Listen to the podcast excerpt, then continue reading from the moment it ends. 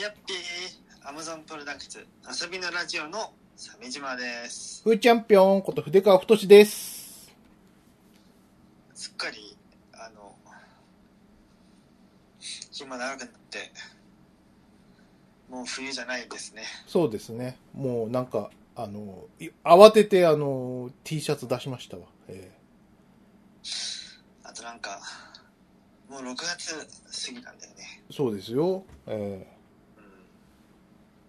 うーなんなん 別んにいいよ。ないいよ、そんな時節の挨拶とかさ。6月ですよでいいですよ。えーね、なんか、急にね、なんか暑くなったんでね。あの、いやシ氷ャツ、も降ったでしょひょうも降ったし。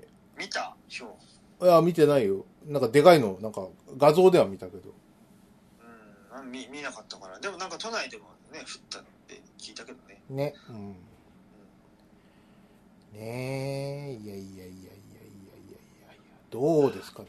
あのー新作映画が、こう、ゾゾゾって来てますけども。来てるねねえ、あのしいろんなものがリリースされたじゃんはい。えーネットフリだったら「ストレンジャーシングスシーズン4うん。」アマゾンプライムだったら「ザ・ボーイズシーズン3ザ・ボーイズね。はい。」ディズニープラスじゃあうん。あオビアン・ケノビが始まっちゃうと、え来週にはミス・マーブルも始まってしまうとえ、ええ、これはもう大変ですよそうだね。映画は、ね、まあ、あの、ね、シン・ウルトラマンをそうだね、ねや、まあもうやってますけど。今ええ2回目、ね。あ、2回目見たんだね、鮫島さんうね。んうん。バルトナインではい。ね。ほんでもって「トップガンマーヴェリックと」うん。まあ、ククルス・ドアンも始まってしまうというね、始まってね。えー、対策が目白押しなんだよね、なんかね。もう金曜の夜から今日までにかけてですねはい。めちゃくちゃ見ましたねあ、そう。うん。もうボーイズ3話見たでしょうん。でオビアンも3話見てうん。でマーヴェリックの前の「トップガン」1作目を見て、はいはいはい。すごい忙しかった俺も、あの、今朝トップガン見た。どっち吹き替え版見た のいや、あの、吹き替え、こう、怖くて見れなくて、あの、字幕で見ました。もう、一応ちょびちょび見たよ吹き替えあ、本当どうだっうんやべえなと思った たうん。噂通りのやばさってこれは最後までいけないと思ってそのひどい吹き替えがさ、その、ソフト版なわけでしょちょっと勘弁してよって話だよね。だよねね。まあななもっといろんな人が吹き替えしてるんでしょうけどうん。よりによってこの人がって思うような内容だったよ、ね。うん、あのーブルーレイはさ、なんか通常版とスペシャルエディションと、あの、4K ウルトラなんとか版があるみたいなんだけど、ああそうなんだそう、スペシャル版はど、どうなのかなんか、吹き替えが、なんか、まともに入ってるやつ欲しいんだけど。ソフト版が塚本隆うん。テレビ東京版森川智之はい。日テレ版高橋きフジテレビ版渡辺裕樹うん。いやーこれもファイト一発じゃないですかそうだね。なんかすごい、なんか、タイミング、タイミング的にあれな感じだけど。死んじゃってるね。うん。つい最近ですからね。でフジテレビ版はねグースがね江原正史だってよおー。グース。いいね途中で死んじゃうト。えムハンクスがこう で奥さん美人だったよねえね。うん。メグライアンあんなん出てきたらもうもう仕事絶対増えちゃうよねあんなね。ねああ。いや、トップ90が、年代前半の大スターなんだよな、メグライアン。そうだね。これで、なんか大ブレイクって書いてあったね。ウうんィキペディアには。ああマジで、まあそうだろうね。いや、すごいわ。あのーなんかいや、トップガンの初代、初代なんだけどさ、うんよくこんな撮影したなっていう。はいはいはい。うん。うん、なんかね、あのー、80、80何年だ ?86 年だっけあそんなもんか。 86年の映画だけどさ、その、なんか、かっこよくてさ、なんか、かあのレンズのちょっとざらつき、フィルムのざらつき感とかさ、はいはいすげえ望遠で撮ってるんだろうけど、はいあはい。のうんすげえ、ドッグファファイトのところザラザラしててかっこいい、かっこいいんだよね。初代のやつ。ね。びっくりした。で、あんな映像撮れんだっていう。なんか、実際に、ね、軍人さんのパイロットが、うん、ね、操縦してやったんでしょそう、だからなんか、あの、海軍全面協力ってやつですからね。うん。ダフロールにさ、なんか、自分の、そのパパイロットたちのコードネーム込みで、スタッフロールでしたよね。ね。うん。あのコードネームいいよな。なあ。シャークマンとか言いたいよね。うん。ね。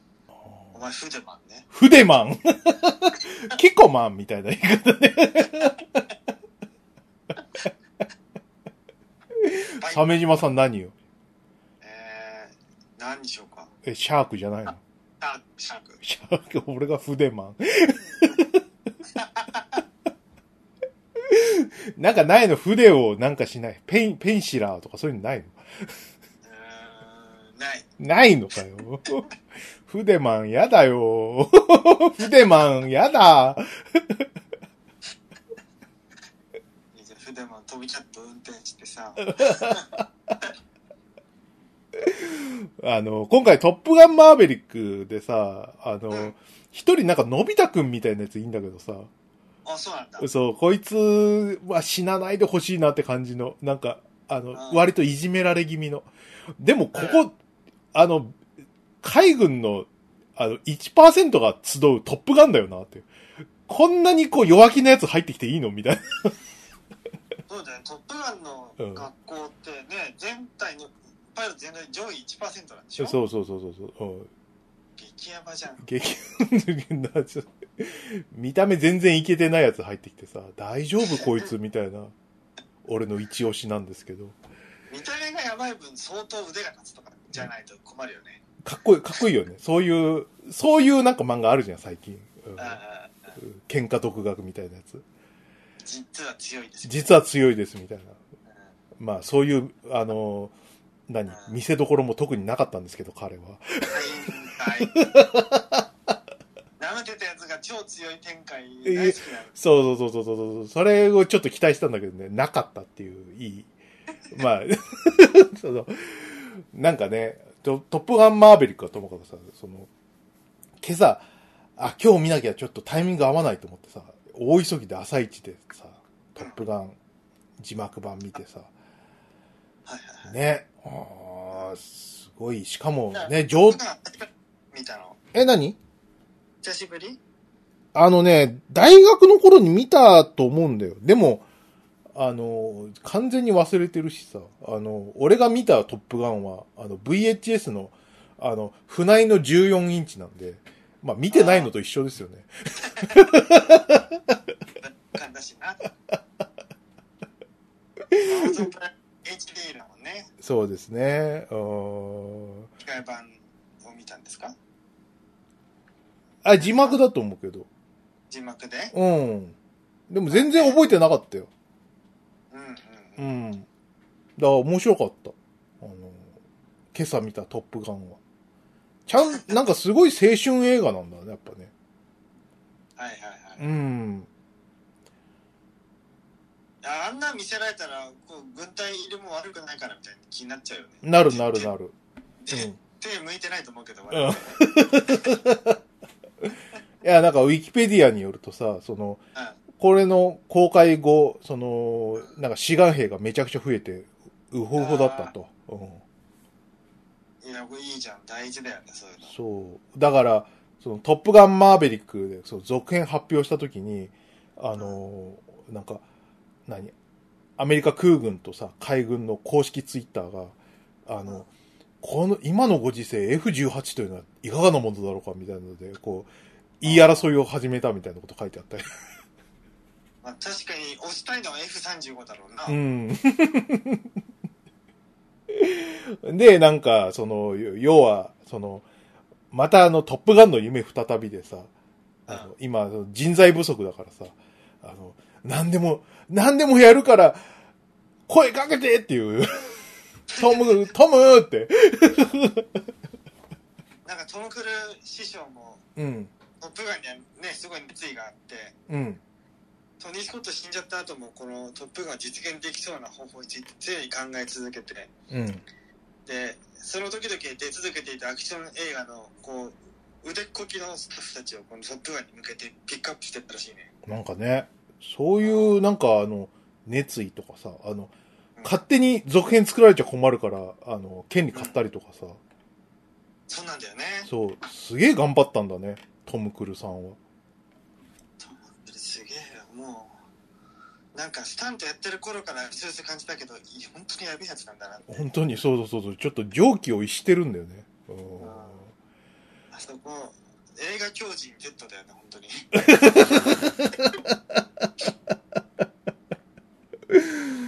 いや、本当に、あのー頭が下がるっていうかさ、本当に。映画に関しては、こんなに、こう、マジでやばいやつっていうかさ、やばい。うん。ね。あのー、鮫島さんあの、ほら、見た、あのー、見たばっかだからさ、一応ちょっとあの、何あの、言っとくけどさ、あの、なんだっけ、トップガンのあの、ヒヒロインの人、えーっと、女の、チャー、チャーリーかなチャーリーうん、チャーリーはね、残念ながら出てないんですよね。あ、そうなのそう。あの、ペ、ペニーっていうね、あの、今回から出てきた、あの、マーベリックの、あの、昔付き合ってた女っていう感じで出てくるのよ。このペニー・ベンジャミンってやつが。ああ。うん。でね、すごい、あの、な、なんで、なんでだ、俺、け、今朝見たばっかりだからさ、なんでチャーリーじゃないんだっていう。髪の毛色変わったよねってなるよ ね。そうそうそう。エでリファー・コネリーでしょそう。予告編でいいたもんね。そう、ケリー・マクギリスじゃないのかと思ってさ、すごい、ちょっと混乱してさ、なんでだろうと思って、あの、うん。見た後でウィキペディア見たらさ、あの、年相応におばあちゃんになったためって書いて て、ああ。ああ、61歳だもん、そらそうだよ。64歳か。う僕も同い年ぐらいなんですが。ん。そうなんですよ。だトムが、あの、あ、頭がいかれてるからさ、いや、ジェニファー・コネリーも大概だけどね、51だからね。うん。 ね、なんかね、かあの、書いてあるんですよね。あの、ウィキペディアの方にね。あの、オファーも来なかったって書いてうん。オファーはしてやれよ。ある。いや、でもやるって言ったら困るじゃん。やるっつって、なんか、あれだよ、もう、肉体改造して、もうう、ん。パチムチマッチョになって、ね、うん。帰ってくるかもしんないじゃん。そうケね。ニーはい。前作でチャーリー役を演じたケリー・マクギリスによると、彼女には出演オファーは来なかったという。その理由として彼女は、自分が年齢相応、撮影時は61歳に容姿が変わり、加えて肥満してしまったことが原因だと考えられるとしている。亀メオ出演も叶わなかった。確かにかなり大柄になってるね。なってるんですよ。えケリー。ー、男盛りのマーベリックの相手役として、前作には登場しなかったペリー・ベンジャミンが新たに登用登用されていると。確かにうん年上のイケてるお姉さんといえば、やはりで日本でそうね。トップガンの、あの、チャーリーイメージってそう、すごい日本でめちゃくちゃ浸透してるよね。あの、ほら、トップガンのあの、例の、うんほら、あの、トム・クルーズの肩にさ、こあう、こう肘かけて、みたいな、ああやってるやってるあのビジュアルすごいなんかいろんなとこで見てるけどさ、うんうんあこここからなんだよなと思って。そうそうそうそううん。ね、か、かっこかわいいっていうかね、確かに、いい女だなって感じのね。うんうんねね。居酒屋にあったいい女が実は共感だったというねそうそうそうそうそう。すげえ展開があってうんあーって、気まずいよー って。あ、あの、そういうね、だから、その前作見てると、おーっていうさ、そのうネタ的なこう、歴史は繰り返すみたいな展開もあったりとかするのは面白いね。マジか。そうなんだうん。あ、なるほど。これは前作のここの、お、パロ、パロディっていうか、オマージュなんだなとか、へえ。そういうのとか。あとギャグ結構、 きあの、強めのギャグ多かったりとかして、いいね。ことみた いね。強、強めのギャグがね、結構あって、割とあの、IMAX のその劇場がね、2回ぐらいわ、笑いに包まれた。うん。いいじゃん。いや、笑うよっていうさ、シーンが2箇所ぐらいあるんだけマジかよ。ど。うん。へえ。そう。いや、明日見に行くんだよ。あ、そうそうそう。だから、こんぐらいにしとかないとね。うん。ネタバレしちゃ怒られちゃうからな。うん。いや、トップガンの影響力すごかったんだね。当時の86年の。そうね。あだーって、その後、え、マクロスってこれの後でしょそうかなマクロスって、後かな前かなちょっと待ってね。 F14 をチョイスしたまあ超時空要塞マクロス。あ、82年だから全然前ですね、マクロスのあ方が。前すげえうん。マクロスからしたらなんだ返信しないんだって思ったんでしょあ、でもなんかトップガンの、なんか撮影中に、なんかマクロスのドッグファイトを見せて、これできるかみたいな相談したみたいな。い ややめてあげてってなるようん。 いや、なんか別にあの、バトロイドになるシーンをやってくれじゃなくて、なんかあの、 何、要は、その撮影協力してくれるネイビーに、うんあの、こういう、その、切り、切りこもみとかできますみたいな、なんか、うん相談したみたいな話は聞いたことあるかあすごいねな。ね。うん。なんか本当に飛行してるところの撮影かっこよくて、うん。トムキャットのなんていうのエンジンをもうぶっ放すとことかさアフターバーナーがついたみたいなうん。まあその後セガがアフターバーナー作るわけだよね。はい。ね、アフターバーナーのさ、あの、挙動とかもう完全に、ね、あの、トップガンだもんね。見ながら作ったんだろうね、きっとね。なで、そうだよ。ゲームの世界にもめっちゃ影響与えてるじゃん。うん。だまあセガのゲームだったり、まあ好みはトップガンってゲームそのものを出してるけども、うん。それに、まあベストガイはできるだろう。ね。 そうだ。俺、そうだ、明日ちょっとベストガイ見ようかな。うん。ベスベストト、ガイあうん。バルトナインにウルトラマン見に行ったって言ったじゃんうん。ババルトナインのさ売店のショーケースにさ「まあ、トップガン」がそろそろ始まるからってんであの86年版パーフがたくさん中古で売ってたのうん。であとトム・クルー関係のカクテルとかのやつとかもうん。 「ねトップガントップガントップガンベストガン」っつってひパーどいフ。から嫌がらせ。まあ関連商品だよだから ねもうぜ、絶対小田裕二さん言われるの嫌でしょ。 ベストガイ。なんかさ俺はさまださうん。食ったという事実がさうん。いやえ日本映画業界がさまだこのハリウッドに負けんぞみたいなさ、うん。のをやったのが俺は本当にこうもう心がポカポカするんだよ逆にね、あのもうんはやね。うん。スター・ウォーズ」に対して宇宙からのメッセージ作ったみたいなはい。あんじゃんうん。ね最近どうだこの日本の映画の低たらくは、もうセクハラしてばっかりでさ、うん。もうとりあえずクロニクル以降もう全然ないじゃ ないかストレイヤーズクロニクル以来。 そうね。なんか果敢に攻めようみたいなさ。俺たちだってやるんだみたいな。そうだよそういうところね。確か悟に。空作んなきゃダメだようん。それはあるかもしんベストガイ悟空を作るんだったら F32 ない。うん出。せます、はい。日本はもう導入したもんね F32 そうだね。うん。もしかしたら新型三菱の新型機も出せるかもうんしれないよね。ねうん、であとさ「うんトップガンはいはい。」タイあー面白かった「トップガン」だなーってうん。たらエンディングになったらさ、急に一つ目の曲流れ出してさ、ストツーの曲じゃないよ。でもせ、曲のなんか、お音の感じがそ超そっくりでさ、ケンステージみたいな曲だったよね。そうそうそう、ラウンドワンのファイトかなみたいな。うん。 でででってでってん。えー、本当に。はい。てか、そ、そこもかと思っちゃって。うん。 5年後のゲームに、こんな強い影響を与えちゃうとはって。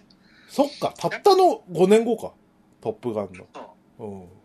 俺、一つの曲の中で一番好きなのは剣のステージだったのね、当時。うん。でも、一つだって、だだぞみたいな時にさ、あんま流れないよなと思ってたの。はいはいはいはい。 そういうことだったの。似すぎち、似すぎちゃった。僕が見てね。あ、あとで、あ、デンジャーゾーンすげえかっこいいな。全然そういいね。うん。なんでか、うん。曲すごい好きだったみたいね、開発側、そっ制か。作側。うん。オープニングのさ、あの、空母のシーンはさ、うん。あの、ダーラーラーラーラーラーラーのさ、うん編曲されたバージョンがまず流れて、うん。たっぷり流し切った後にデンジャーゾーン流れたよね。そう。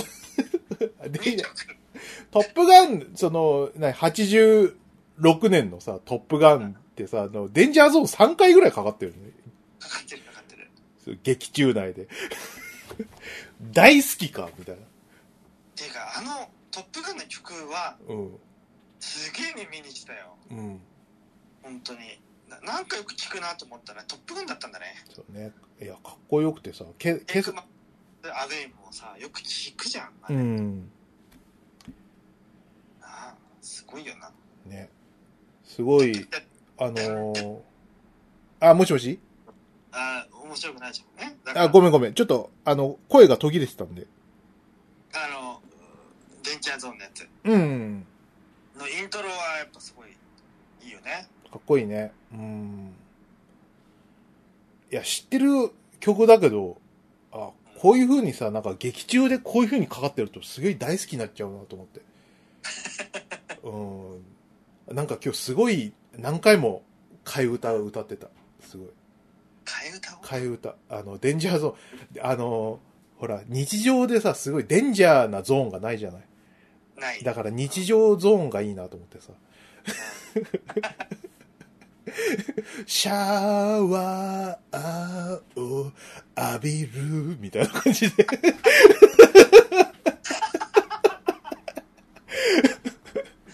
すごい、あの、うんそうあ、バカ、バカなんだな、みたいな感じの目で奥さんに見られましたけど。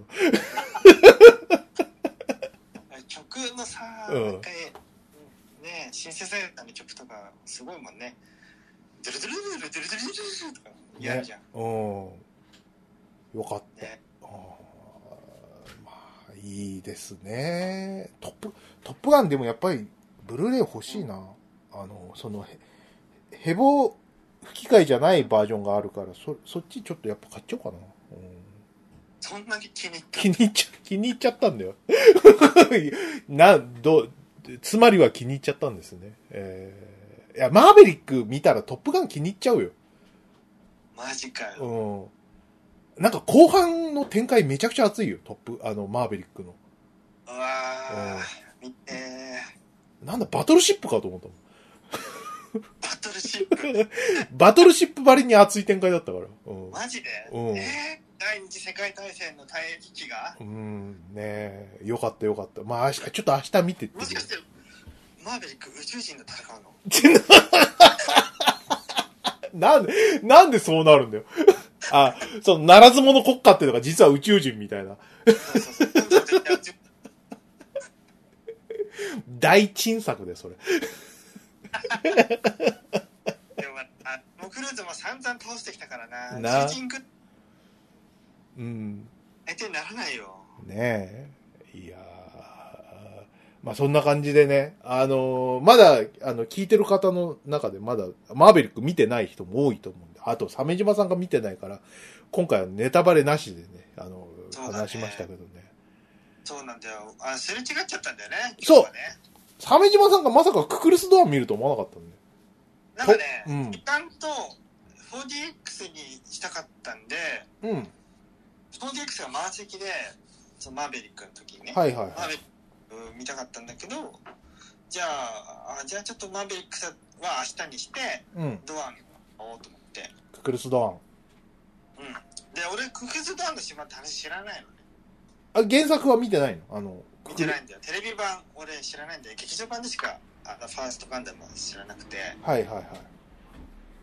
だからどんな話なのかなと思って。うん。あの、要はあの、ガン、ファーストガンダム屈指の、こう、低、こう低グロス界というか、その、誰が絵描いたんだ出てこいみたいな、そういうヘッポコ界なわけですよ。なんか作画が崩壊してるエピソードがあるって聞いたことあるよね、テレビ版では。そうですよ。だからそれが、の代表的なやつがククルスドアンの島で、あのーみんな、なんていうのか、沈作としてめでてたんだよね。ククルスドアンの島をさ。うん、うん。だって、その、本筋に全く絡んでませんし、うん。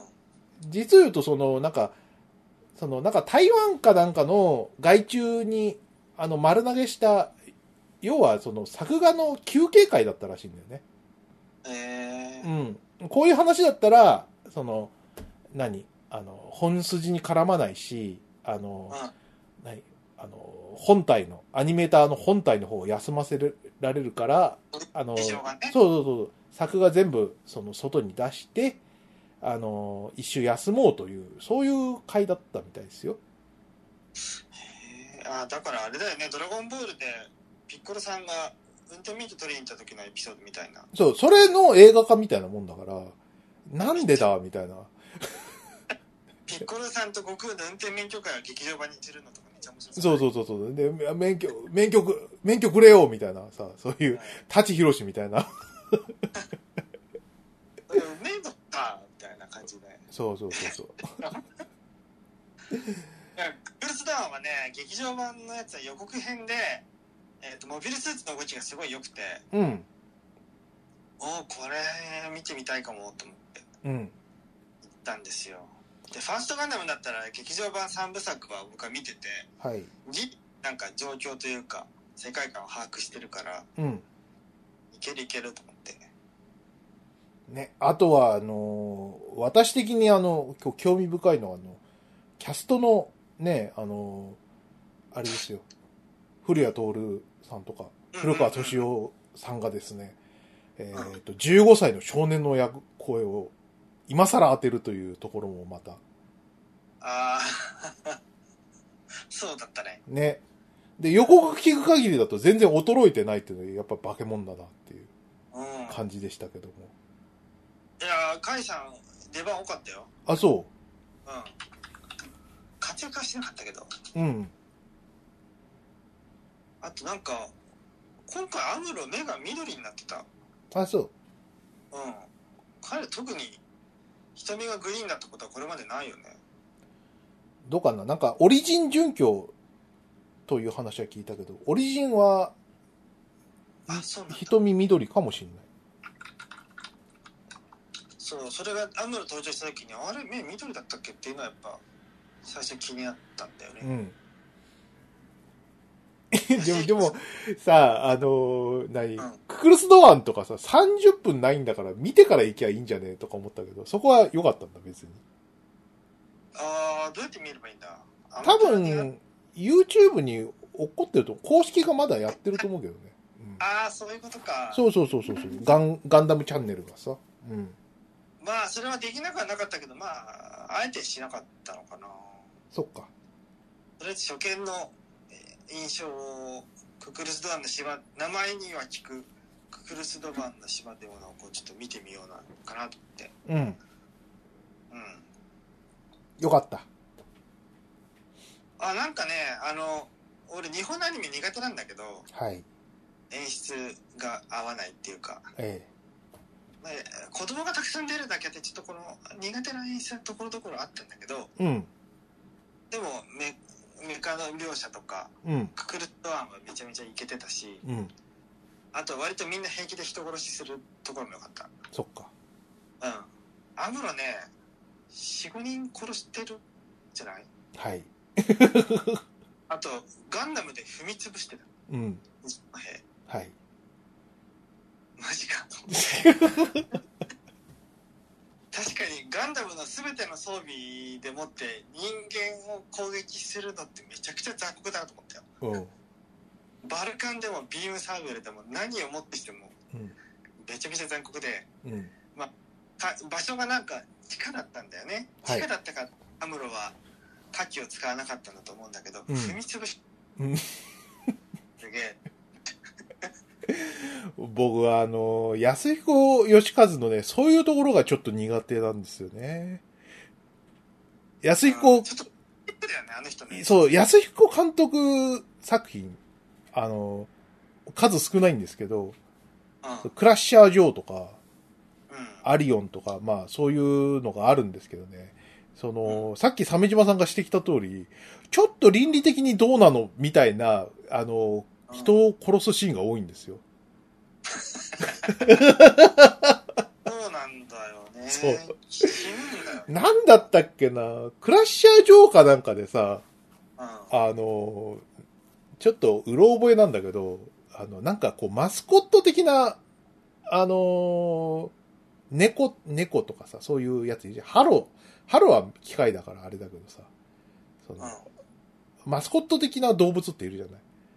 それをね、なんかね、マシンガンでズタズタにするシーンがあるんだけど。なんかね、その、そういうこう残虐なシーンですよみたいな演出とかじゃなくて、普通に殺すんだよね。あの人の演出って。 ちょっとつい、ちょっとついていけないんだよね。あうーん。なんかわかる、その感じ。そう。安彦義和についてはね、その、うん。あの、が絵とかデザインとかは本当に素晴らしい人なんだけど、あの、ちょっとお話はちょっとついていけないわっていう、嫌だわっていうえ評げ価のつ。ないよ。えげつないんですよ。ええでじあのね、多分だけど自覚があんまりない。ないないない。自然にやってる。自然にね、えげつないんだよ。そう他人の心なんか何とも思ってないよ。思っひどい。そう思うよね。でも割とそうで、その、なんか、ガンダム一つにとってもちょっと演出論とか結構違うんですよね。あその富野義行と安彦義和の捉え方っていうのがさ、はいうん。なんか、その、ガンダムっていうのはさ、いろんな人の力が合わさってこうできた、その、あとじ時代的なものもーうん。そのうん加味したこう作品であるっていうのはまあ疑いようのないことなんですけども最終的にじゃあガンダムが誰誰がいたからガンダムになったかみたいなところはさすごいいろいろ言われてたわけじゃない安彦義和がいなかったらガンダムじゃなかったまあそれは確かにそうだないや安富野義行がまとめたからああなった、うん、それもそうだなって思うんだけど、まあ最終的にやっぱ作家性の力で言うと、い富野義行の力なんじゃないかなって思うな。うん。なあーそりゃそうかもね。なんかね、あの、あのね、ガンダムオリジンってあるじゃないあの、が、ああれと、あれのドズルと、うんあ、と、その、ファーストガンダムのドズルの、ね、描き方一つ撮ってみてもね、結構違ってね。うん。うん。そなんかね、安彦義和の演出はね、少しこう、オーバーアクションでコミカルにしちゃうんだよね。うんうんうんうんうんうんうん。なんか多分、ククルスドアンでもそうだと思うんだけど、そう。おわかるわかる。いいね。大げさなんだよ。そうんああアのニメーターかなと思ってたけど。う。え、なになにアニメーターというか漫画とかさ書く人だから、とこの演出をしたい時この表現したい時はここまでキャラクター動かせるのかなしなきゃなと思ったかなとか思ったけど、うん。ちょっと過剰だなみたいそうなんだよ。な、あの、安彦義和先生はですね、あの、ジャパニーズアニメの機種として、こう、一世代を築いた方なはずなんだけど、意外とね、動きのこう捉え方は古めかしくて。まあ。そう、まあナイン、ナイン、ナインオールドメンまで遡るぐらいの、こう、うんアニメーションの、この、なんか、原理主義者的なところがあるんですよ。はいはいはい。ええ。あの、キャラクター、あの、を、なんか伸ばしたり潰したりするじゃないいちいち。うん。あれをやるんだよ。やるやるやる。そう。多分、ククルスドアンはいっぱいやってると思うんだよなって思って、やっぱりやってた んだ。あれがね、なんかすごい、ガンダムの硬質な部分とちょっと合ってないような気がするんだよね。うん。あーまあね、まあ、もみ出せたらそんなことはなかったけどね。まあね、うん。演技のところはそうなってるってことだよね。特に今回は子供がたくさん出て、うん。それがまあしょっちゅう泣くんだけど、うん。そういうとこで確かに動きは大きかったかな。そっか。あ、子供の演出これ嫌だったんだよ。子供同士の絡みがさ、もう全員いじめ合い、罵り合いでさ、うん。あざけり合いでさ、すべてが。はい。誰も優しくないの。うん。誰もが誰かを加害しようとするの、いつも。はい。うんきついと思って。こんな人ばかりじゃないでしょ。なるほどね。そういう、なんか、いじめを描くための悪いやつみたいな、そういう感じだったね。いやいや、じゃない。みんなそうなの。みんなそうなのね。うん。みんななんかもう、ええぐいのよ。はい。ああとなんかあるとしたら、超冒頭の円形で、このザクが何かと戦闘しているシーン、ジムか、とうん戦闘してる、爆発が起きた時に、ものすごく遠くから島を映しているショットなのに、うん。爆発のうちに音が鳴ったのがちょっとなぁと思っちゃっうん。た。やっぱりこうバッて光って、そして2、3秒経ってからこう音がしてほしいんじゃない円形で撮ってるんだから。はいはいはいはい。そういうことね。うん。うんなんかさどっかカメラがどこにあるかによってさ光と音はやっぱずれてこそこう演正しい演出じゃんこう距離感を描きたいわけでしょもうん。うと思って冒頭からこれかよ これだから日本のアニメはみたいなうん。 そういうなんかさあーアニメばっか見てきたんだこの人って いう悪口が言ってもうガンガン出てくる。さアニメ日本アニメの世界のクリエイターの一部の人は本当にアニメだけ見てもう来たんだよっていうのがもう出ちゃう時がアニメの中にああるともうん。うあーってなるはい。でそれがもうガンダムのもう開始2分ぐらいだったから、うんむむ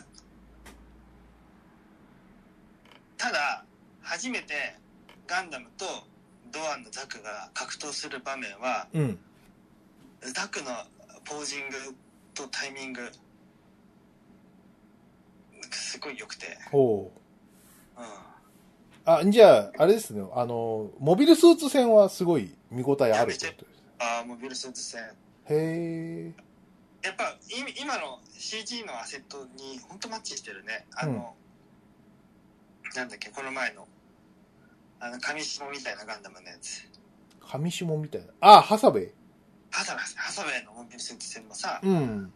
モビルスーツ自体の演出すげえ良くなってた高機動ザクとかもうん。描かれるとあの辺のこうふわっと浮いている、えー早いんだぞみたいなのがちゃんと描写されてて、セルガの頃だったら適当なカット割りとかさうん。広角け広角線でさこうザクがシュシュシュシュシュシュっていうのをさうん。こう撮影でパンしてさうん。速さを表現するみたいになると思うのようん。静止画をはい。でもちゃんと動いてたの速いザクとしてはい。やっぱこれは 3DCG アセットだからこそなせる技やなって。まあね。うんでも、オリジンのさ、3DCG シーンは、あの、ヘボいヘボいって言われてたんですけどね。随分あの何、ば、場数増え、あの、こなして良くなったって感じですね。あ、オリジンの頃か。オリジン、オリジン。うん。かなり前ですよ。うん。そうだよね。え、僕ないよ。でも動いてるだけですごいじゃん。うん。 俺はそう思うけどね。動いてるだけで まあまあね。うん ただちょっとモビルスーツのアニメーションがちょっと人間すぎるのはちょっと気になるかな。うん。うん、なんかこうあーアクチュエーターであったりモーターだったりで各関節が稼働して うん。でこうお重さとこう駆動のパワーの伝達がまあパーツごとにリレーして動くみたいなのが描かれたらまあ何が言いたいかっていうとあのパシフィックリブンみたいだったらって いう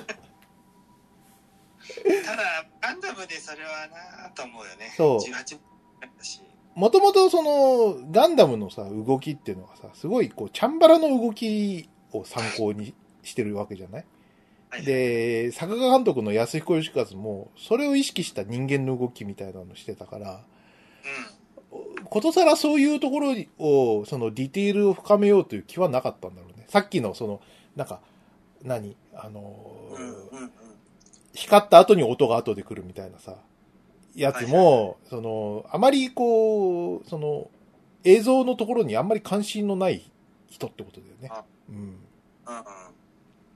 やっぱりそうかそう、かあの、長い、こう、時を経て、その、漫画家の人ですからね。安彦義和は。うん。どこに、こう、フォーカスが当たってるかっていうのは、やっぱり違うんじゃないですかね。興味が。漫画では遠距離で起こった爆発は表現できないよね一コマだよねそれはそうですよ。音も何もないですから。えうーん音も動きもないですから。そうだよねね。でもなんか、誰かがこう指摘したりとか、そういうあれはあってもよかったかもしれないですけどね。ねね。うん。まあでもガンダムってそういうもんかなと思えばいいのかな、うんああのヒヒードトムホークとかで簡単に腕がちょん切れるのもちょっとあんま納得いってなくて、うん。ビームサーベルで胴体真っ二つっていうのもちょっとなーと思うんだよそうなのうん。なもう少しゆっくり抵抗があってうん。えーそして切れてほしいじゃんなんか豆腐切るみたいなんだよねはい。あれだけの質量の走行とこう機械部品が入ったこう物体を切るんだようん。それもう質量なしの高出力ビームの熱線でええ。切るわけおなんかこうビームサブレがあーザクに触れてでその走行を溶かしでビームサーベルのジェット噴射によってこう飛び散らかってある程度抵抗があった上でこう切り抜くとか見たかったな、それも、それもさ、例えばそれが、その、何セル時代のファーストガンダムでやってたら、うんテンポ悪いってなったと思うんだよ。ああわかるそうだよなそう、そういうことでしょ要はディティールがさ、上がれば上がるほど、そこにこう、違和感が出てくるわけじゃないですか。そうなんだようん。これねゲーム開発でもねそういう議論をしてる人がいて、はい。 3D アセットにするとやらなきゃいけないことが増えてこう楽しさへのフォーカスが薄まるって言っている、うんよようやくインディーゲームの開発者がいたのよはいはいはいはじゃあそうだなと思ってい。うん。なんていうか単純にクオリティを上げるだけって実は超簡単なことでうん。頭使ってないんだよはい。でもゲームデザインに対して最適なアセットのクオリティのバランスを見極めて作るっていうのが本当にやるべきことなんだようん。なんかわかりますよ。その、なんか、分散、力が分散されていくわけですよね。よりリアルに、より精密にっていうのは。しかも考え、その、労力は膨大にかかる上に、うんうん。しかもなんか正しいことしてるっぽい気分や雰囲気になっちゃうのがまあ立ち悪くてはい。ねそれは本当に気をつけなきゃいけない罠だなと思った自分で今あのビームサーブルの切り方かとか言ってるのなんだけどさあ、じゃあそれはなんだか、なんでかっていうとさ、その、なんか、疑問になんか思っちゃうしその、余計なものがこう入ってきちゃってるってことだよね。これだとこれおかしいじゃんとかさ。うん。だからなんか、その、なんかク、クオリティ、その、ディティールのバランスがおかしいと、そういうことになりそうだなとは思うけど。ああ、はい。うん。なんか、妙にリアルな部分があるのに、あの、一つこう、変なところがあると、めちゃくちゃ人って気になるじゃん。さっき、鮫島さんの言ってた、あの、音が、光と音が同時に来るとかおかしいじゃん、みたいなのって、あの、ある程度の、その、なんか、ディティールだと、そんなに気にならないことだったりするわけじゃないそうだよね。ね。うん。でも、ここまでやっといて、そんな、なんか許されないじゃん、みたいなのが気になっちゃうわけですよ。えうん。そうなんだよ。ーねえ。超難しい問題だよね。難しい問題だね。うんまあ、不気味の谷みたいなのともちょっと通ずるものがあるかもね。ありますよね。不気味になるぐらいだったらもうか簡素なモデルでいいじゃないですかとか。うん。そうだよね。ねいや、俺はね、簡素なモデルでいいと思うんだよ。え。 はい。本当にさ、うんリアルを追求するだけの仕事した気分にならないじゃねえと思うんだよね。でもヘボいとか言われたらもう傷つくし、くしな。 うん。そこそこ、なんかプライドにもかかってくるし。うん。それはあるんだよな。ジレンマだ な。そうね。えー、なんか、いや、嫌じゃん。だって、えー、これヘボくないですかいや、お金出すのやめようかなとか言われたら、ちょ、ちょ、ちょ、待って待ってってなるじゃん。言いたくないねえ。いやーククルスダウンは話自体は良かったよ。そっか。あれ、えー、何分あれえー、知らん。 90分ぐらいもうちょっといや、もうちょっとあったよ。うん。よく30分の話を、その100何分とかでできたね生活、むその、島で暮らしている孤児たちと、ククルスダウンの生活パートをすごく丁寧に描いてた。そっか。井戸水のポンプが壊れたとか、うん。あの、バッテリーの修理をするとか、うんそういうとこ。あれ、あれ出てこなかったでしょロロランは出てこなかったでしょロラン。あの、おん女の子、女の子。えー、いあたのよ。原作、原作だと、ククルスドアンの、お、と一緒にお世話してる女の子の名前がロランって言うんだけど、そう、カーラか、映画だと。そう、名前変わったんだよね。うんなんだえーだってターン A がロランだからじゃないあ、ロラン・セアックか。そう。いいのにね、別に同姓同名だってね。ねそういうやつぐらいいるよ、ロラン。そうそうそうそうそう。その方がなんかリアルなんだけどなぁとか思ったけどこんね。な名前じゃないかって。ねえ、ねあよくある名前じゃんね。ね俺、アムロだっていた、いてもいいと思うぐらいなんだけど。 そうだよね、スーパーモンキーズにいたよね、アムロ って。ちな、なみえちゃんじゃないみえちゃんいたよね。か。なみえアムロがさ、うん愛してますかとって歌を歌ってたよな。そうね、うんまあ、いろいろ面倒いとかあるんだろうけどね。ゲームとかいろいろありますから。ええあーなるほど。ね。うん。そっか。えーじゃあ結構、いむか、何むかつきながらも楽しめたぐらいな感じ。昔きながらも楽しめたよ。そっか。子供の下とか。ああとなんでアムロは黙って、あの、まあ、腕がちょん切れちゃったとはいえ、ククルスドアのザクを海に勝手に捨てるのかなと思った。うん。 原作でもまあ捨ててますからね。ドボーンって。言いたいことはわかるけどこのこの島で暮らしていく上でひ非常に大事な財産じゃんジェネレーターとかもあるしはい。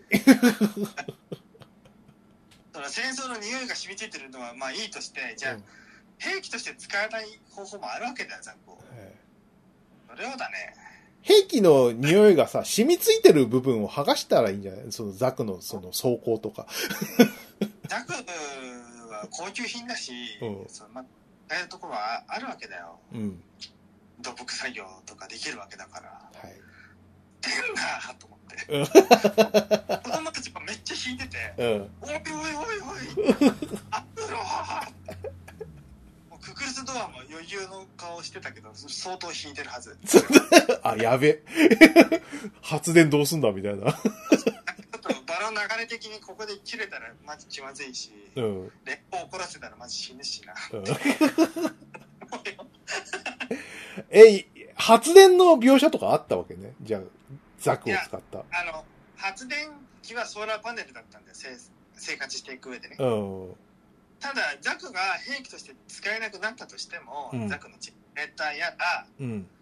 機械部品は転用できるはずで、うん。生息終わるまでその島で暮らすんだだったらね、そうね。うん。うん、あむろもうそういうとこ考えてあげてよって、そっか。あ、さすがにそうだったのね。うん。いや、もし、もしその描写があってザクドボンしたら、ちょっとアムロやべえなと思って。演奏の匂いがとかね、うんお気持ちでやらないでよ、うんそうなんだよな。なんか、あの世界観のさ、あの、なんかジオン広告ってさ、すごい、なんかに、抜け人を許さない、なんか、忍び感があっていいよね。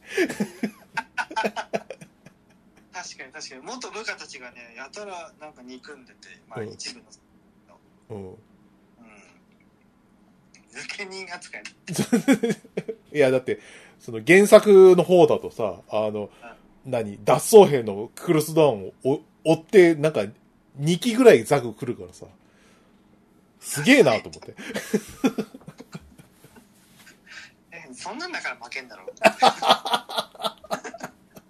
う。コスト感がないよって。指名手配にしてほっとけよ、みたいな。で、うん抜けいいのに、今戦争してんだろそう。 そうね。あーいいですね。よかったよかった。あの、なんか、うん俺はね、な言っときたかったんだよ。その、安彦演出はちょっとおかしいっていう、あの、あーことをねそう鮫島さんに分かっていただけてよかったです。えあのそうそうそうあの名称安彦義和だけあってえうん。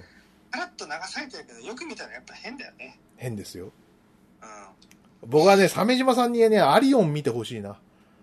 アニメアニメそれアニメアニメ。あの、安彦義和の、その原作を、この、何えっと、自身で監督したっていうやつなんだけどさ。あの、話の大筋はまあなんか、あの、もうよく覚えてないんだけどさ、その、うんまあヒロインのフィーナってのが、囚われるわけですよ。うんうんで、それをアリオンが助けに行くと。で、みんなをこう、率いてね、軍として。うんうん軍として、こう、えー勝ち込みに行くと、これから。はいはいうんで、そこでね、アリオン君がですね、みんな、うおーみんなーって、僕はフィーダが好きだーって、おーって言って、それで、それで勝ち込みに行くんだけど、そのそれで気合が入るかっていう、知 るか知るかーって。知るかガキーって感じなんだけどさ、それでみんなもう気合入って行っちゃうんだよね。おーおいおい、おいおい、安彦義和って感じなんだけど。わかるわおいおいだよおいおいそれおいおいなんだよ。もう大体がね。うん、あれはないファンタジー系のそうそうそうそうそう。服装がそうだもんねそうですね。あ、でもすごい凝ってんだよ。あの、アリオンはね、あの、服装、服飾デザインみたいな、あの、役職をつけて、ほうほうほうあの、作ったりとかね。あの、えっと、山岸良子、あ漫画家ですけど、あの人うにん服飾デザイン頼んだりとかね、本格的な部分もあったりするんですよ。すごい。いや確かに確かにすごい服はかっこいいあ見。方もうんうん。こそうなんですよね。まあ、や安井光先生は、あの、あご自身でも、あの、自分でも、あの、ファッションのセンスがないってことは自覚してらっしゃるんで、ああ、ええもうそういうの得てる人は偉いね。偉いね。ううんん。あの、ゼータガンダムで、あの、クワトロバジーナが、あの、ノースリーブになっちゃったのは、ね、ことがありましたけども、 え、あれ、色指定は間違った。色して間違った、ちゃったから、ああなっちゃったんですけども、なんか、安彦義和のデザインもなんか、肩になんか変なのあったから、うあの、クワトロにさ、ん。うん。腕めくってんだなって思っちゃったんじゃないあの、 色指定の人が。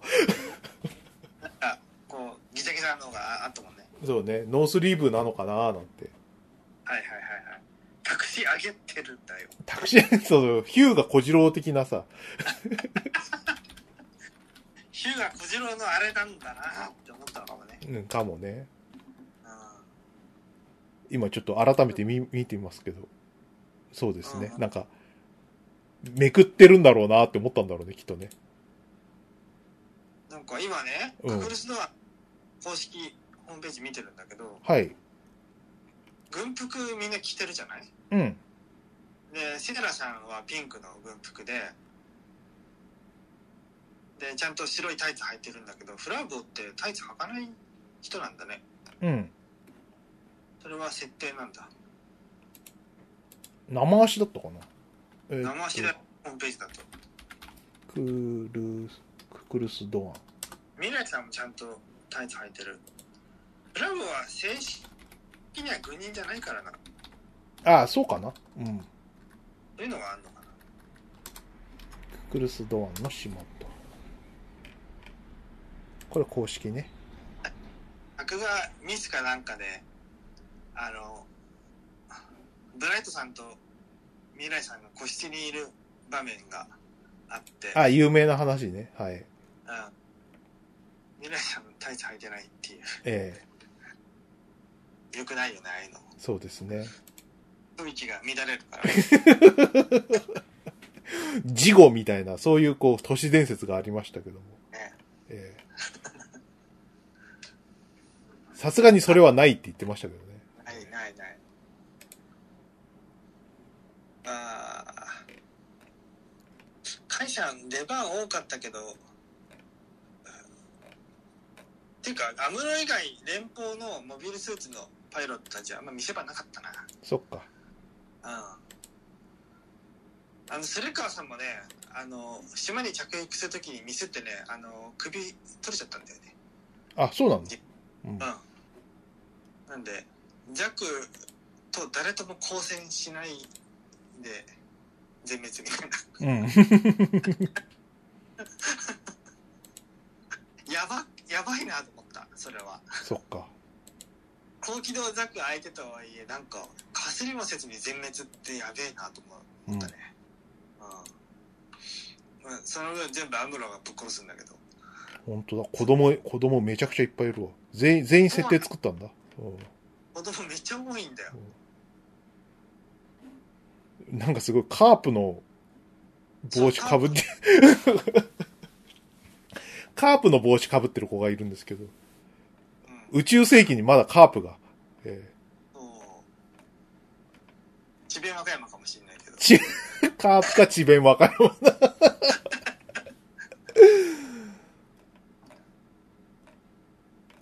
これ、二川は行くんですかああ、行く行く行く。うん。あまあ、あの、悪口言っちゃったんで、ちゃんと見ないといか、ねいかんなと思って。うん。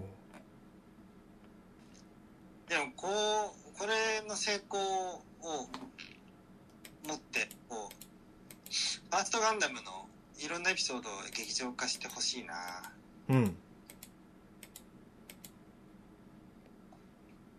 でもなんかね、あれみたいですね。なんかサンライズ的には、あんまりもうオリジンやりたくないっぽいんだけど、うんオリジンの権利持ってるのはあの、なんかか角川がうんあるじゃないですか。角川はもっとやりたいっぽいんですよね。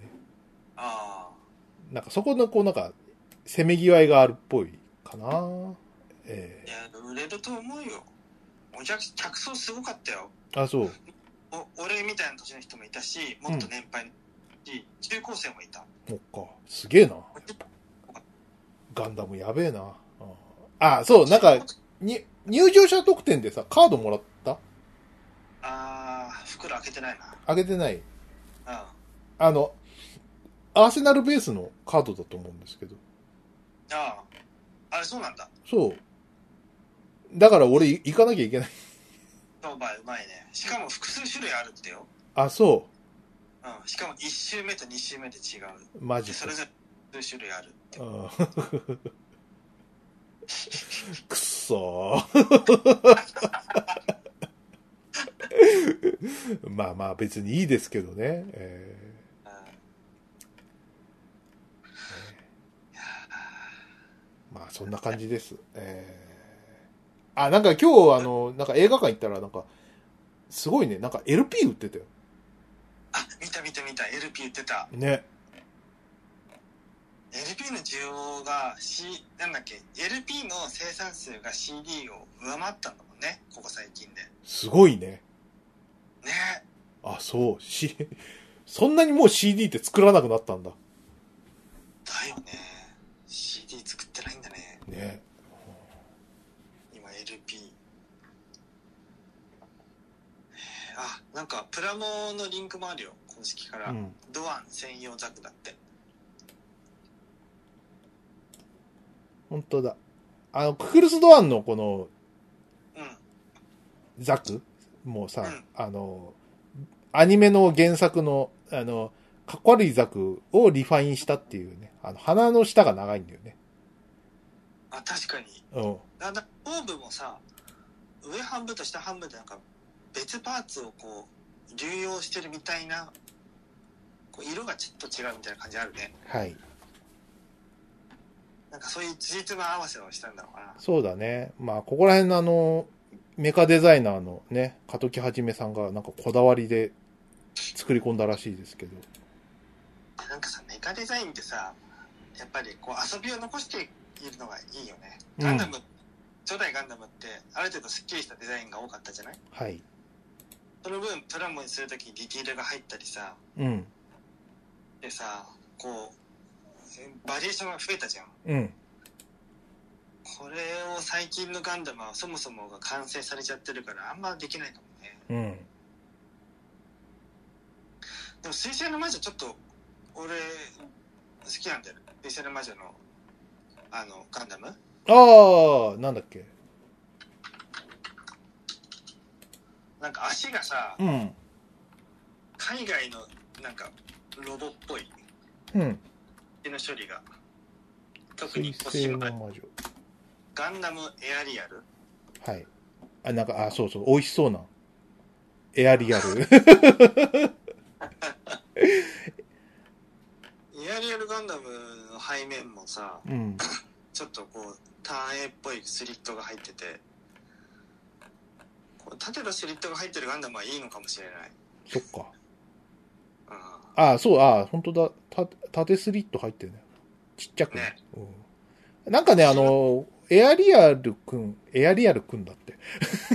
あの、なんかね、今までの直近の、なんか、えっ、と、オルフェンズとか、うん G のレコンギスタとか、えっ、と、そこら辺の、なんかデザインのいいとこ取りみたいな感じなあんあで、そうだね、ええ J レコもメーカーデザインはい。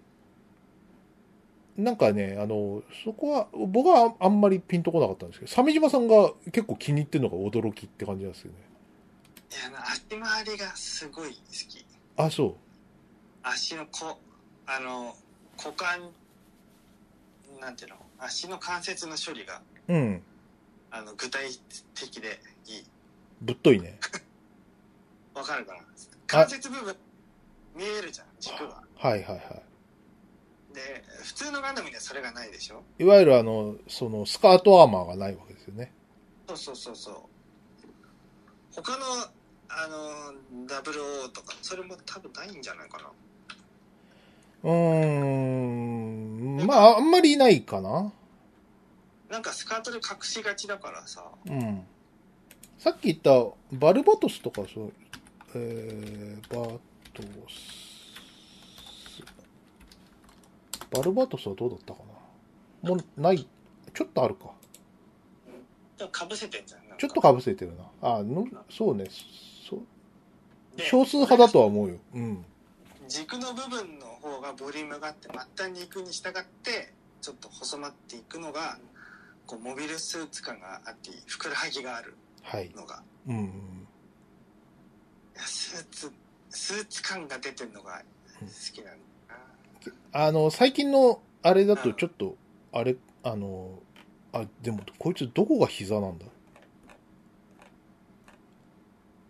膝、ま膝もあ、膝もね、ちゃんとね、足のね、真ん中ぐらいにあ設定されてるのがいいじゃはい。ん。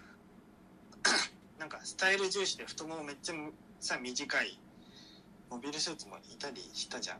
あの、すね長のやつね。えそうそうそう。うーんってなった、なってたからさ、そういうの。えそうですね。まあ、どう、どうなんですかね。い、いつかな ?10 月ぐらいこれ。10多月分かこ。れって、うん。 3DCG で動かそうと思ってデザインしたかもね。あこのパッド同士の干渉を最小限にしたいとかさ、はいはいはいは手書き作画だったらさ、うまくごまかせたり、い。うんな。んかへっら済む話だけど、うん。ちゃんとこう棒を入れて動かして関節入れてとかになってみたいなこう需要が実はあったりしてねあるんじゃないあのー、なんか、3D モデルのなんか、あの、問題点で言うと、よく接地面とか言われますよね。うんうんうん足の、足の、足の面積問題っ足の面積広いほど動かしにくいんだよていうね、ええだからなんかあの、昔のあの、大河原国をデザインみたいな、うんぶっとい、ねそう広い面積みたいなあると、嫌いなんだよね、うん手同士が干渉しちゃうからねはい。でもガンダムエアリアルは歩かせれるうん。ここら辺はなんか多分 3D の都合入ってるとかきっとな。それゆえにこう機能性とこう現実の味のある美しいデザインが生まれてる気がするんだよね、リアリそれって一方でリアリティの実現にも至ってると思うんだよねうん。そんな気がするんだけど、なるほどね。うん、はい。縦縦のディティールってなんでこんなにいっぱい入ってんだろうねガンダムとの時ってさ結構ペタッとしたさうん。そうね、なんか縦いっぱいなんかスリット入っててね、線が入ってる弱そう。なんかあれかな一部が欠けてもそこだけ交換して使い回せるみたいなどうなんですかね。まあ、全然こうの設定とかわかんないんで。まだわかんないんだよね。ええいつ頃だっけ ?10 月10月ですよ。ねうん。まださはい。まあそんなとこですかね。あとなんかありますかね。あと、うん。えっ、とね、ザ・ボーイズシーズン3なんだ けど、はい。あ、見たの。うん。午前中見たんだけど、さい1話の最初の10分で本当にあのえげつない展開がたくさん続いて、うん。ああ、期待を裏切らないと思って。うんまあ、どう、あのー、どう、シーズン2まででどんな感じなのまだそこまで終えてないんだよね。どんな感じってどういうことえっ、と、ど、ど、話はどこにな、どう転んでったのかなと思って。と主人公グループ、ボーイズ側うん。と超人側の、まあ、能力者側の戦いでぶそいつらぶっ殺していかなきゃいけないんだけどっていう、うん。なんたらいいの、まあ、順調に能力者はやっつけていってるようん。でセブンって言われるそのザ・ボーイズの世界でのアベンジャーズみたいな人たちのうん。一部も一時的に味方になったりとかうん。でそのやべえ思想の人たちはちょっとずつ減っていっているんだけど、うん。感じかな、そっか。う、。順調に倒していってるんだ。すげえなん一応ねうもん。う出てくるやつら全員クソだようん本当。になんであの最近のアメリカで起こった嫌な出来事とかを参考にしてうん。嫌な出来事を参考にして。映画に入れてるから本当胸くそ悪くなる胸くそ悪いのをもう本当に見しめたような映画になってて、はい。あのもうららしさはあるよ、楽しいよな。俺、なかなか見れなくてな、ボーイズ好きなんだけど。うーん。うんあのーなんか、テレビで見ようと思うとね、ちょっと、あの、奥さん怖がっちゃって。嫌だよ、だって。 気持ち悪いもん。ボーイズ。うん、みんな余裕で死ぬしね。余裕で死ぬし。だんだん分かってくんで、俺死ぬな、みたいな。そう、グロいしさ。うん。クズしか出てこないし。えっと、クズとかたくさん出てくんじゃん。うん。今回第1話でちょびっと話すとさ、あの、ボーイズの人たちが、うん。その、アントマンみたいなやつを追い詰めるわけ。う追いん。詰めるって実験するのね。うん。で、アントマンみたいな人を、ちょっと直接話しに行こうって言ったら、アントマンとその恋人のゲイが、うん。ちょめちょめしてて、はい。 じゃあ、アントマン、早く小さくなって、知り合いなに入ってよって、いや、最低。知り合いなに入って、こう、直腸をこう、こう、両手でこう、サバサバサバサバって、おうおうおうおうおうって。もうひどい、もうまだ始まって10分なのに、って。もそこで思い出したんだよね。俺は、あ、これ今見てんの、これ。じゃあ、坊主だわ。もし、これもしかして、この尻の中でう、う、ん。何か偶然のきっかけでこれ大きさ元に戻るなと思っちゃったの。うん。そしたら、アントマンがくしゃみを、うん。鼻がブツブツするんだって。うあん。れ、鼻が、は、うん、は、は、は、つって、うん。ハクションっつって、この、あの、バラまあ、もうね、肉片に変わっちゃうんだけど、 はい尻の方の人が、っ うん ていう演出があって、あ、本当に。でも、容易に想像できるよね。あ、これ、大きくなっちゃうな、みたいな。あ、もう一見てなって。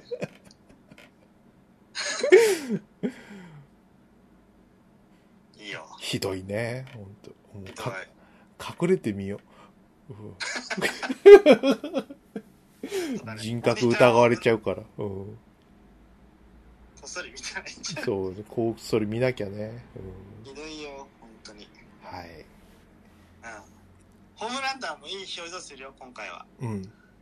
ホームランダー結構ね、立場的に追い詰められてね、うん。あの、ストレスマックスになって、いや、あの、多くの人が死ぬかもしれない、この後。そっか。うん。うん楽しみだな。ホームランダー君は、あの、ね、リアルでもクズっていうことがちゃんとね、あの、そうだよね。まあ、それか、あの、ああいうひどい役ばっかりやってたから、あの、役が抜けきれなくなっちゃったから、どっちかだね。後者だと信じたいけど。いや、でも結構、あるはずですよ。役が抜けきれなくて、みたいなさ。あー、あるよね。ある。るある。あのーあの人、あの、長渕さんとかさ、長渕剛長渕剛。剛長渕とかさ、一時期こう、その、ヤクザムーブ多かったけど、あの頃とか、もう、がっつりヤクザ役とかやってたじゃないですか。あー。ね、あのーまあ、役者ではない彼が、あのー役が抜けきれずに、実、何その、実生活もそうなっちゃったってなっても、俺は不思議じゃないと思ってるけど。いや、あるかもね。ね、それとかね、まああのー不幸にも自殺されちゃった役者さんとか、役が抜けなかったってこことを理由で挙げてる方も多いもんね。マジで。うん。だね、それ。か、か、だからかわいそうだなっていう、今。ああ、やっぱりクズの人がやってるんだってみんな思ったと思うんだけど、俺も最初思ったけど。 逆に、クズ役を、その、真摯にやったおかげで、抜けなくなっちゃってクズになっちゃったみたいなね。そっちの可能性の方が高いんじゃないっていう。ういん。やー、楽しみだ、今後は。そう早ですく、インビジブルもね、新シリーズ見たいよね。ね。あ、どうなのなんか、大人じゃないけど、ダメだったのかなどうなのかね。ん何がえ、いや、インビジブル。インビンジブル。どうしたのあのーシーズン1が終わってからさ、音沙汰が全くないから、打ち切りだったのかなと思って。えー、でも人気あるよね、あれ。わ続いてほしい。わか、わかんない。もうね、もう最低のドラゴンボール悟空っていうところで、あの、僕はもうキャッキャ、キャッキャしてましたけど、あちょっと嫌われちゃう可能性はありますよ。ええあんまりもクズすぎるんで。え僕とご飯だもんえね。そうですね。そりゃ、お前、いおに、地球人だって犬や猫は可愛がるだろうなんつって。もうね最低だよ。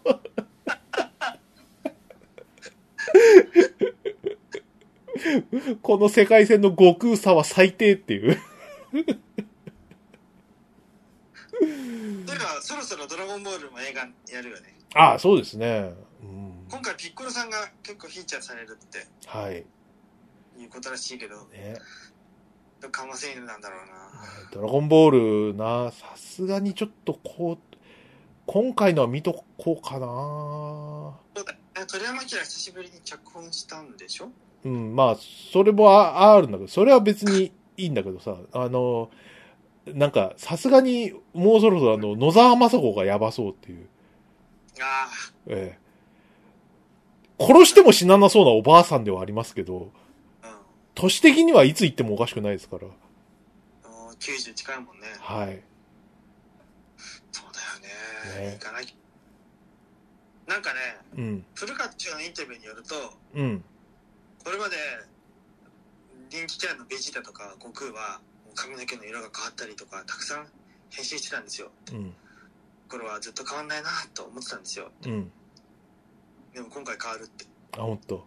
うん喜んでた。そっか。 すすげえな。古川敏夫。今、今、海も声当てて、ピッコロも声当ててるってことか。そう。すげえ。古川敏夫の家の写真見たまあ、見たよ。うん。あの、ガンキャノンとかうん。めっちゃ置いてあるやつ。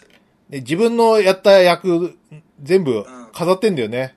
ワンピースまで偉い。うん。やっぱ俳優さんは自分のね、担当キャラに愛着持ってるってなんか信頼できるよね。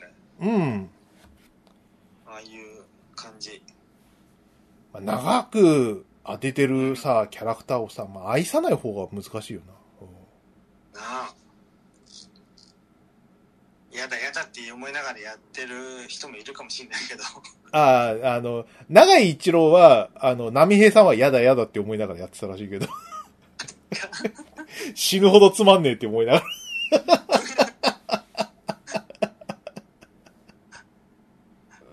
ねえ、うんまあ、そういう人もいますけどね。ええまあ、中にはいるよ。中にはもうそりゃそうですよ。でもまあだ、ねえ楽しくやれる方が難しいですからね。ええいやそうそうそういいですね。いろいろ忙しいな。あーそうだよ。あ、そうだ。あの、余談ですけど、はい。寺松には、えっと、スポーツジムがあって、うん。 で、5月までに入会すると、毎一月5000円ななんですよ。テラ、テラ、テラスモール松戸ね。テラ松にはって。テラスモール、マットはいはいショッピングモールがあるんだけど、はい懐かしいはい。なんで、入会してきました。うん。あ、いって、あ、そうなの。入った。入った。で、今日、ジムで筋トレしてきたよ。わーお。映画見た後に。うん。すげえ。すごいね。ヤクルトなんで筋トレして、うん。で、入会者はプロテイン月12杯までの飲めますって書いてあったから、へー自動販売プロテイン飲んで、うん。あの、コップにプロテインがドーって出てきて、こう、ウィーンっつって、うん。プロテイン飲めるんだよ。あるじゃん、カップコーヒーの自販機。あるね。うん。あスタイルでさ、うんプ。ロテイン出してくれんだよ。いいじゃん。うん。すごかったよ、最近の。俺ね、スポーツジム行くのは20年ぶりなんだけど、うん。 20年前は俺は風呂がないアパートに住んでて、うん。テントに行くと、えー毎月1万6000円ぐらいかかっうたんんだ。けど、スポーツジムだと1万円で済むんだよ。なるほど。お風呂代がそっちの方が安いってことで、それでスポーツジムにいたんだけど、その頃と比べると、うん。あの、をランニングマシンとか、あるじゃん。タブレット見ると。うん。そこには今、大きなモニターがついてて、タッチパネルで。それで、コース選択っつって、寄せ見て公園とかあるわけ。ほ歩くでしょう。うん。歩くスピードに合わせて寄せ見て公園を歩いてくれる。へえ。寄せ見て歩いてきちゃったうよ。ん。寄せ見てだけじゃなくて、ニュージーランドの森の中とか、うん。那覇間とかあって、で、タッチパネルでソリティアもできる。はやらない。あ。走ってるからやんないけど、ソリティアもできるんだよ。 うん。ネットフリックスも見れる。うん。パスワードもいい。自分のアカウントがあればね。すごいね。至れり尽くせりだね。そう。やばくねうん。昔はもうなんか走れよぐらいだったけど、うん。でかい画面でさ、あテレビとか、ネットフリとか、寄せ見て国立公園とか行けちゃうんだよ。ね。で、リストバンドがもらえるの。うん。うんリ。ストバンド、筋トレマシンを使う前にリストバンドをピッてやるんだよ。うん。で、20回ぐらい上げたり下げたりするじゃんうん。そうすると、アプリ、スマホにアプリがあって、自分のワークが記録されるの。うん。だから、あ上げ下げマシーンあるじゃん、するじゃん。はいはいは20回、7キロカロリーとかって出るわけ。い。うん。す、すごいと思って。ええはこれ、ハイテクが、ハイテクが止まんねえってあ。。すげえな。いいな。でも、鮫島さん何うん。月何、月っていうか週何回とか行く予定なの週1じゃない週現実、的まあそうだよな。現実的な話だな。うん。まあ、なんか、仮に、その、通勤しなくていい仕事になったとしたら、うん。持ってるだろうけどね。ね。ああ。 24時間以上なんだって。そっか。うん。だから自転車で行けるとこにあるからさ。頑張ればめっちゃ高低差あるけどいいね。 そうまあそうだ。お前んとこはな。うん。 ええいいですね。はかどりますな、そうしたら。テテラスモールいいな。テラスモールいいわそう。今日初めて奥さん連れて行ったんですけどね。あのああはいはいはい特別なもの以外は全部あるって感じじゃないですか。ああユニクロとかそう。ワークマンそうそうそうそう。あ、まあ、強いて言うならさ、映画がかなり特別なか、映画館がかなり特別感はあるんだけど、映画館は統括地方じゃトップクラスじゃないそう、それそれそれそれそれそれ。なんですけど、他のなんかあの、しそのショッピング的なはいはいとか、あと食事とかあん、シショッピングとか食事とかさ、はいはいははすごいとんがったものはあんまりないけど、そうんうんのうん、ちゃんと、あの、ひ必要なものは全部揃ってるって感じだよね。揃ってるねうんてかはねあれラケル行ってほしいんだよねあ、ラケルは俺は行ったよ。うん。ラケルのパンめちゃくちゃうまいよなうまい、知ってますよ、もちろん。ふわふわで、甘々でな。うん、あそこは珍しいんじゃないラケルってだって渋谷にしかないだろあああ、まあでも、えっ、と、北千住もあるよ。あんのかあるよ、うんい。いろいろあるよ、ラケルは。うあるんんだあるあるラケルすごいなそうそうあるよねそういうとこもうん、ね。うん。まあそんな感じですね。いやー、えーレイクタウンと比べると、まあ、ちょっと規模は劣るけど、はい。違うレイクタウン逆にでかすぎんだよ。レイクタウン、もうなんか、もう、流山行くの声、なんかキラキラしすぎてて。いや、違う、それは大高の森だろ。大高の森か、そっか。レイクタウンは、あの、カプコンプラザとか、そうだビレッジみカードが2軒ぐらいあるとこ。あっちか、あの、あの、あっちの、あの、方だな。私のせ武蔵野線の方だよな。うん。越越谷レイクタン。ウンだな。うん。越谷レイクタウンは駅から、ショッピングモールの端から端まで行って戻ってくるの3キロぐらいある。あるね。うん。だから全フロア行って戻って行って戻ってやってると、もうもうなんか10キロぐらい歩いちゃうんじゃないかっていう。 あとアウトレットもあるしな。あこそう。ね。うん。あそこはもうよく迷子になるんだよな、俺なると思う。な。なるなる。もう、難しくて。あの、風、風、風エリアとさ、はいはいはいはい。ひよこエリアと、なんだっはいけ、な有山、山エリアみたいなやつさエリ、アどこは、今俺がどこにいるんだかわかんなくてさ、うん。もうわかんない。奥さんとはぐれちゃって、な、泣い、泣いてるおじさんがいたら俺ですよ。 スンスン、スンスン。おじさんどうしたのって。 奥さんがいないのって。そうって。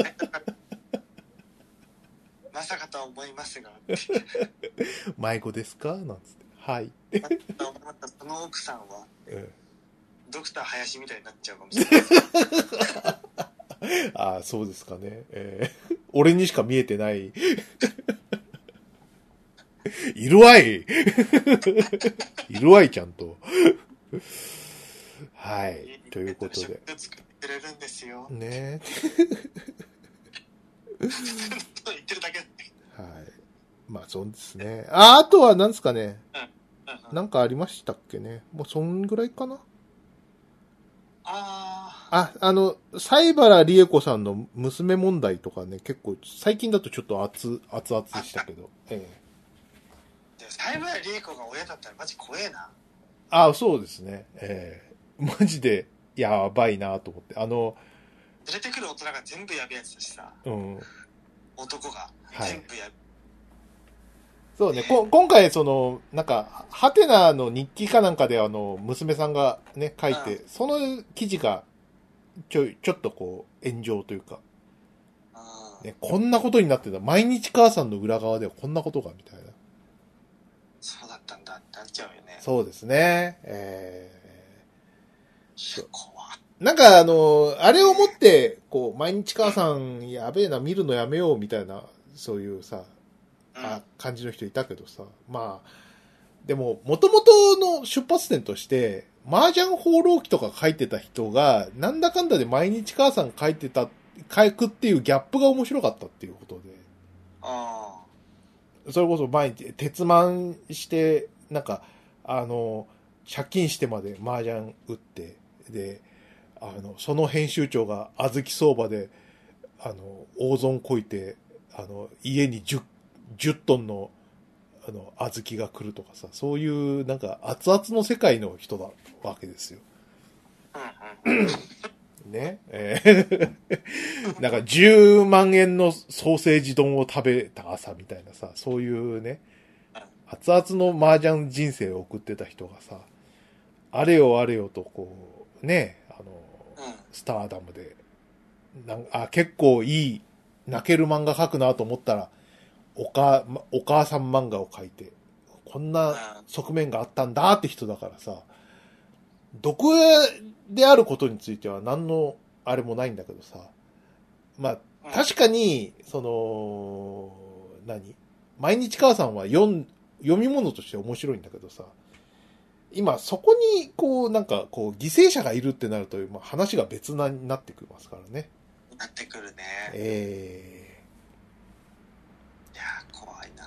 ー、そうですね。なんかさ、息子と娘でさ、うん、扱いに格差があるんだよね。そう。それはね、本当になんか、よくあるあるな話だとは思うんですけど、マジかよ。漫画読んでてもね、確かにあの、息子ばっかりしか出てこないからね。最近の。あうん。娘さんどうしたのって感じの。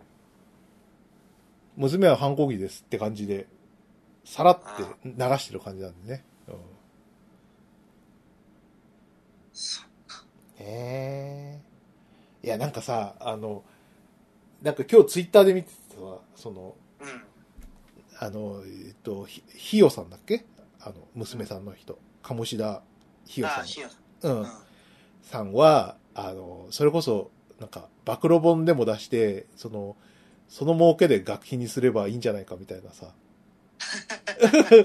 そういう、なんか、西原理恵子の DNA だったら、そこら辺に頭が行きそうな気がするんだけど、そこに行かないってことは、お父さん、お父さんの遺伝なのかなみたいなこと言ってる人いて、おおなるほどなとか、ちょ結構ひ、膝を打つ感じしたんだけど、いや、だね、で、でも、それもちょっと、お待てよと思って、うんあそういうムーブをさせないための、あの、高須委員長なんじゃないか、みたいな。え、だっていろんなとこに顔聞くじゃん、あの人。うん例えばなんか、そういう、こう、本を出版するっていう話になったらさ、あの、楽勝で潰せそうじゃん、なんか。うんうんうんうんそれも含めて、権力をみたいな。やべえななんか幸福の科学のせがれみ、なんかそういう話あるじゃん、なんかさ。ううんね。あの、まず商売になるかどうかわかんないさ、本の売り上げとかさ、あのあ、何担保にはならないわけじゃない。売れるかもしんないけど、それよりかはなんか圧力に屈しするの、しやすいじゃん、出版とかってさ。うんそうだよな前にあの、なんだっけ、幸福の科学の中に入って、もう本当損したみたいな。幸福の科学2世で、えらい損して、人生めちゃくちゃになったっていう漫画が、あの、し連載終了して、掲載もなくなりましたけども、うんうんね、そういうこともありますからね。あー怖っうん。それを考えるとね、そういう簡単に暴露本出せるような、あれもなかったんじゃないかなとか思うね。あーでも出してほしいねうん、ね、うん18で経済援助を立った以上の頃なん。か、ねうんでもなんか黙って、あの、振り込みはあったらしいけど。あそうだったんだ、う言ん。知らないうちになんか振り込んでたみたいな。えようん。 でもそういうことなんじゃないのやっぱりその、どこをやって自分の影響力をさ、保持したいじゃないああそうだろうなそういうこともあるんじゃないのかなとか思うけどね。親の心理はそういうのあるだろうなうん。子供をコントロールしてっていうか、まあ、こなんていうか本来は子供を危険なところに行かせないとか危険な目に遭わせたくないっていう心理だったのがやがてそうやって変わっていくんだろうね、うん。ね。ううん。んうんなんかね、すすごい感じだなと思って。なんか、あのー何西原理恵子が漫画がうまい、達者な人だってことはもう認めるところだし、今もそう思うんだけどさ。うんやっぱあの、なんか、今、スペリオールでダーリンを80歳ってやってる、おのろけ漫画を描いてるんだけどさはい。やっぱ作風はかなり変わったね。あ本当うん。その、なんだろう。あの、アウトローじゃなくなったわけですよ。サイバー理恵子は。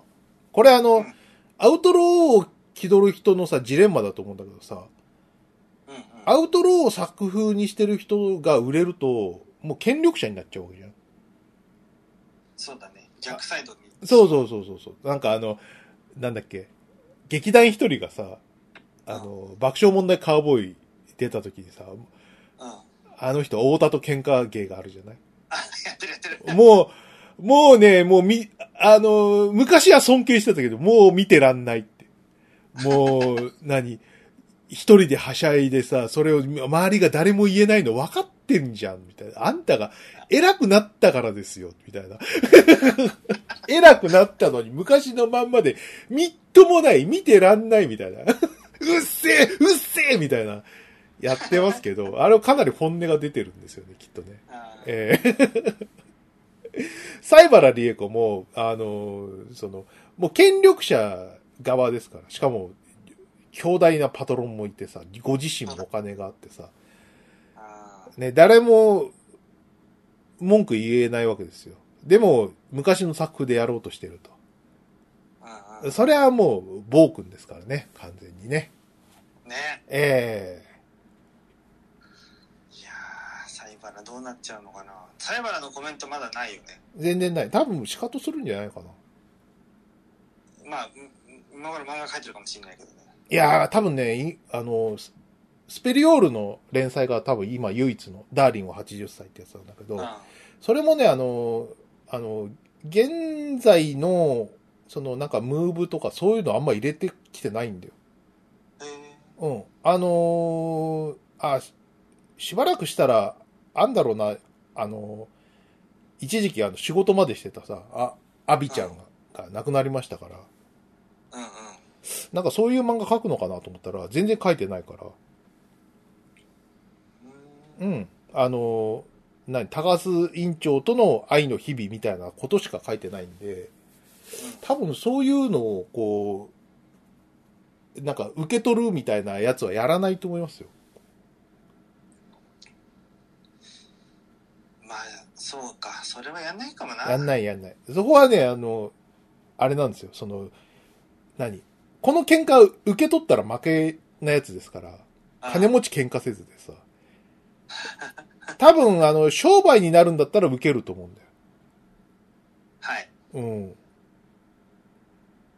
で、和解の道筋とか、なんか、うまい感じで転がる、こう、計算が立たないうちは、完全に無視するんじゃないかな。うん。うという私の予想です。はい。ん。は。というより、そんな漫画描く前に、サイバラをやることがもっとたくさんあるもんな。うん。娘に対して。まあね。うんそう。こあ、だから子育て漫画系のさ、やつでさ、あの、いつまでも描くのはやばいっていうところが出ちゃいましたからね。子育て漫画描いてる人は結構ゾ、ゾク、ゾワッとしてんじゃないですかね。その手漫画、まともな人は、小学校入学でエンディングみたいな説もあるじゃん。その、よく言わ、あの、今言われてるのが、あの、東村明子の、ママはテンパリストってあったんですけど、はいはい。あれはごっちゃんが小学校上がる前に辞めるっていうね。うんうんうん。やつで。まあなんでかっていうと、まあ、あの、ね、あの小学校上がっていろいろ分かってくると、あの、茶化されたりとかしますんで、その間には辞めたいということで、辞めることになったんですよ。俺、あの、ママはテンパリストすげえ好きだったから、え、4巻で終わりとか思ったんだけど、ああ、そっかそっかそっか。そう。あそれはもう完全に、あ、アキコの勝ち、勝ちです。正しいですわ。ええなんか、吉田選手も、そんな判断だったらしいね。そうだね。うん。まともな人ね、要は。東村明子とかの吉田戦車っていうのは。まともじゃない漫画描いてると思 ったら。まともだった。本人。漫画、ね、あの、作品がまともじゃないことは全く問題ないんですけど、あーね、作家はまともであることが重要っていう、そういうことなんですかね。そうだね。まともだといいよね。そうですね。はい。いや、よかった。なんか、そういう、さ、なんか、あの、これあの、町山さんとかもそうなんだけどさ、う。こうんうん。破天荒にやってた人がさ、あこう、真面目なムーブやろうとすると、簡単に足元、その、救われちゃうみたいなやつ。ね、サイバルも子育て本書いてますから。子育て本書いてなかったら、もうちょっとマシだったと思うんですけど、サイバラがサイバラが。ああ。うん、そうそう。毎日母さんはまあ、しょうがないとしても、なんか女の子が一人で生きるためにはみたいな本書いてるんで、あーもうそれはちょっと言い逃れできないなって感じだよね。はいええねいや、た、あの、アウトローでやってた人はね、なんか真面目なこととか言おうとしちゃダメだ ね。そう思いませんええああ。えうんえ変わって、変わってないなっていうところだったらもうあの人はしょうがないになりますけどね。ええうん。はい。まあそんなとこですかね。お時間はよろしいようですが。うん。まあ、次は、まあ、それぞれ、まあ見てきた映画、話とかできたらいいですけどね。そうですね。ちょっと、あの、久々、ちょっとえ映画館行かなきゃいけない時期になってるんで、次はじゃあ、あの、ふーちゃんがククルスドアン見に行きますか。そうだよね。えまあ今後もいろんな映画あるでしょえええ今後なんだっけどうですかね。話題が、すにのぼ上ってるのは、なんか、派遣アニメとか、すごい話題出てますね。派遣アニメ。うん。うん。